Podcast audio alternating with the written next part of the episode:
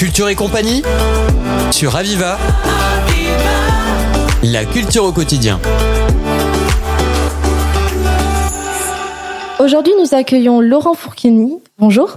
Bonjour. Vous êtes euh, historien et guide conférencier et aussi fondateur de l'Institut du Grenat et vous venez aujourd'hui nous présenter le Grenat de Perpignan et son histoire. Bien sûr. Tout d'abord, euh, parlez-nous de votre structure. Qu'est-ce que l'Institut du Grenat? Alors l'Institut du Grenat est une association qui est née en 2010 euh, autour de l'histoire, hein, de, de, la compilation, de, des recherches autour de la bijouterie traditionnelle des Pyrénées-Orientales. On appelle le bijou en grenat le grenat d'ici, le grenat, euh, voilà, dit de Perpignan, c'est l'appellation véritable euh, et qu'il faut maintenant euh, perpétuer en quelque sorte puisque elle vient d'être homologuée indication géographique.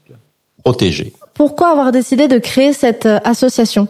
Alors, créer cette association, c'est avant tout pour perpétuer, pour mieux comprendre ce savoir-faire, un savoir-faire de bijouterie, d'orfèvrerie, qui existe sur notre département et qui existe encore, donc c'est un patrimoine vivant et c'est d'ailleurs le cadre, euh, l'une des thématiques de ces journées du patrimoine 2023, euh, hein, le patrimoine vivant. Donc là, on est vraiment sur euh, cette thématique-là. C'est encore un patrimoine bien actif. Le bijou en grenade Perpignan, ben ça, c'est encore créé aujourd'hui d'une manière traditionnelle, ancestrale.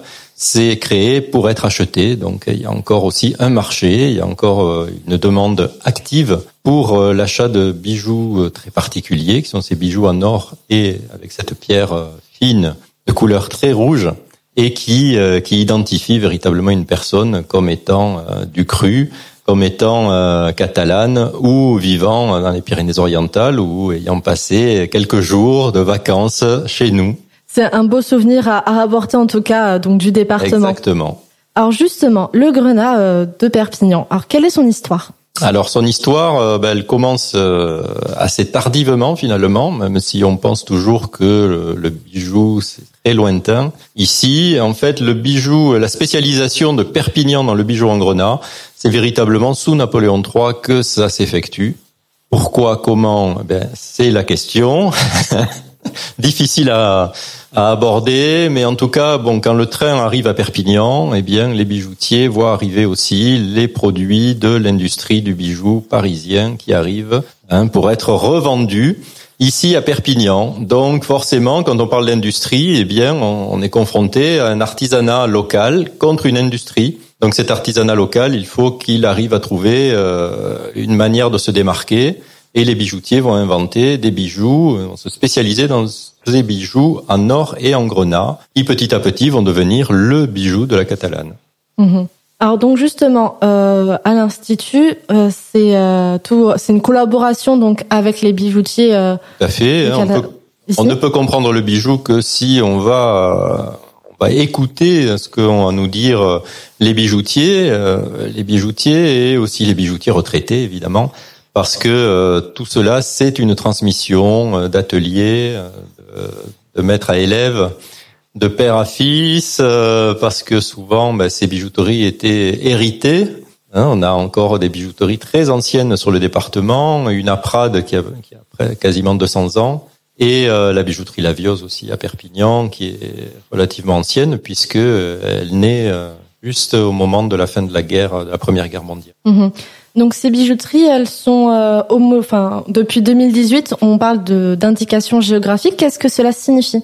Voilà. Alors vous avez fait une petite euh, erreur en disant ces bijouteries. Ce sont pas les bijouteries qui sont homologuées, mais ce sont les bijoux. C'est euh, c'est tout à fait euh, l'erreur qu'on peut commettre en pensant que les bijoutiers sont homologués. Non, ce sont les bijoux qui sont homologués. Et évidemment, comme ce sont les bijoutiers qui les font, ils sont contrôlés une fois tous les deux ans par un organisme certificateur indépendant, de manière à bien voir qu'ils répondent au cahier des charges, qui est celui de l'indication géographique, qui est en fait le cahier des charges d'une fabrication manuelle des chatons, qui constitue en fait la gaine qui enserre le grenat. D'accord. Est-ce qu'il y a donc d'autres particularités à ce grenat, autre, autre que...